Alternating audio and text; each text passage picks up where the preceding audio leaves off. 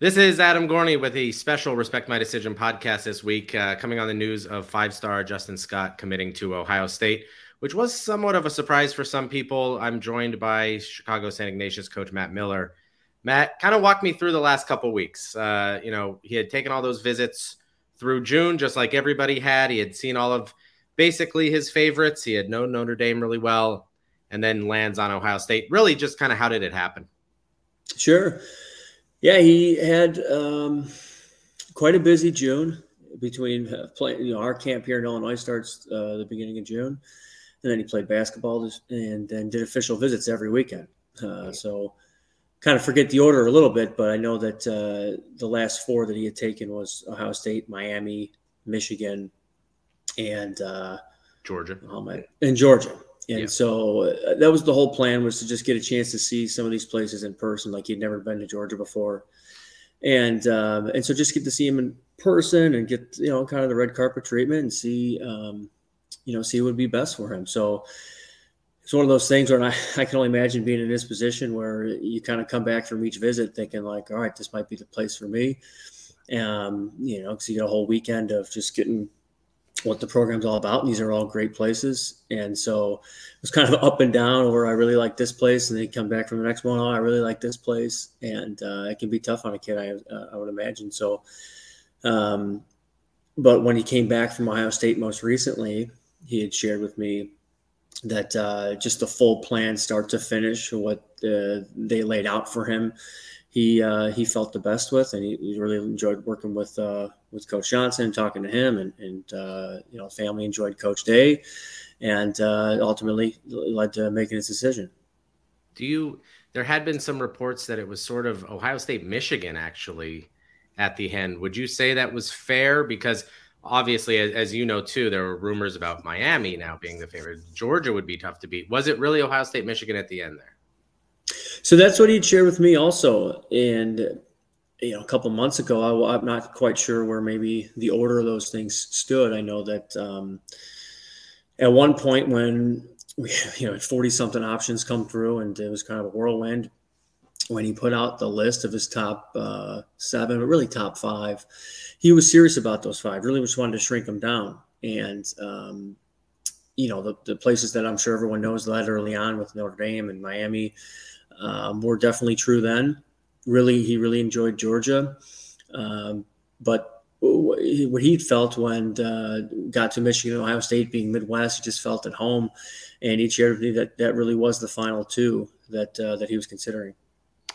When you meet with Larry Johnson, when he kind of says that you're going to be his guy, is it almost impossible to say no to? You know.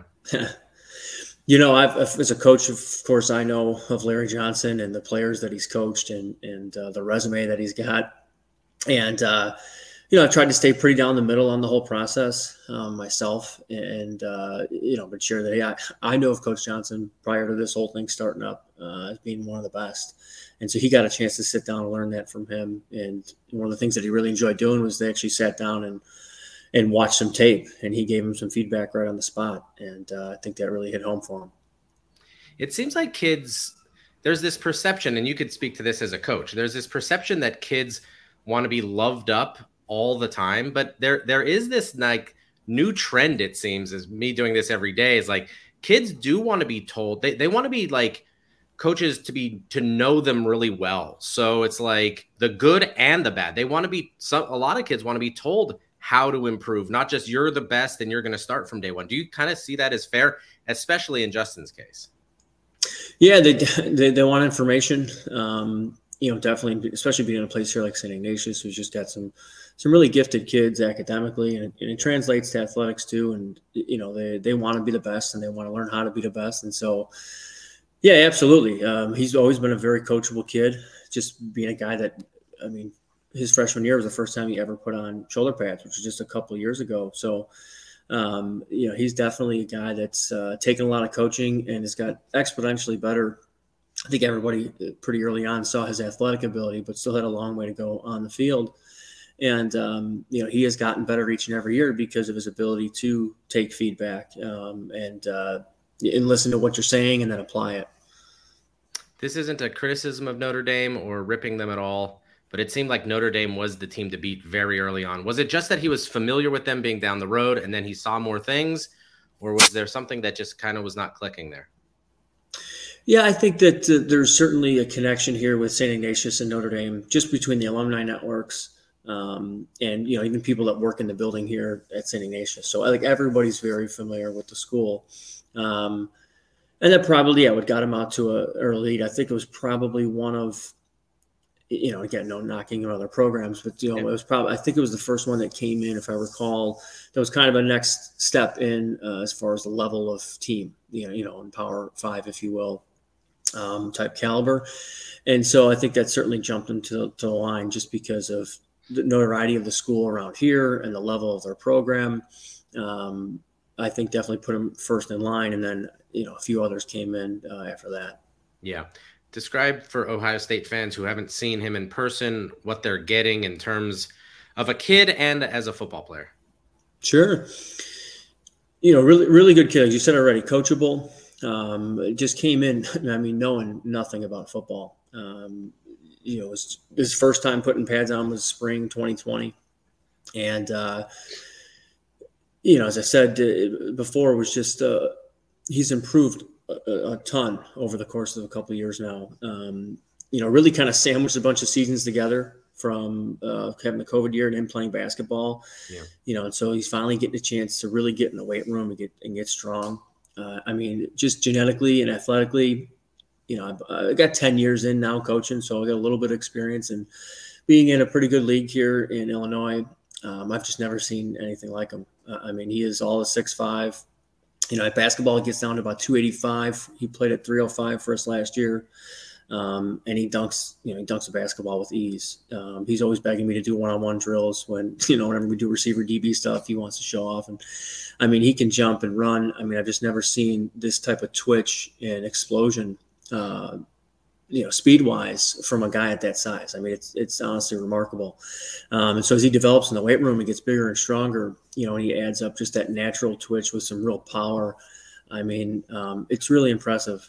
Um, his first year really on the varsity with us, he was playing tight end. Um, just you know, so we can get him on off the field. He's more of a D lineman and I'm an offensive coach, and um, just the athleticism at that size is something I've never seen before. And so as he continues to get better, I mean, uh, the sky's the limit for him. There are some guys that preach play one sport and focus on it, but it seems like that is absolutely the wrong thing to do. Play multiple sports, be athletic, you know, learn different, you know, traits along the athletic spectrum there his basketball background that has to just add to his athletic ability on the football field where he's not just a space eater but he can shoot gaps and get in the backfield oh yeah yeah you really came in as a basketball player um, you wanted to give football a try and see how it went i think he used to do track back in grade school as well uh, you know running sprints and so it definitely translates i mean if you've ever seen him play basketball i mean he's not the you know, I'm just going to set a pick and, and run up and down the court and be the guy at Space Eaters you said in the middle. I mean, you know, he can handle the ball, he pick and roll, I mean, he can shoot it. Um, you know, he moves exceptionally well. So, you know, it definitely translates. It got really busy for him this summer. You know, we really got through the thick of it because, you know, June was a where he had basketball and football and visits. And so I think he's made it through um, the toughest part, I think, of the schedule. But, um, you know, he's committed to, to both here at, at Ignatius. And, uh, yeah, I think that it's definitely improved his athleticism, his footwork, all that stuff. What would you say to people that say he's even a better offensive tackle prospect long term? Do you agree with that? Do you disagree with it? How, how do you kind of feel about it? Well, I'm probably a little biased because uh, you know I'm the offense offensive guy here, and uh, in our system he plays guard. Out of you know it's a little bit different as a triple option team about where we need uh, our size.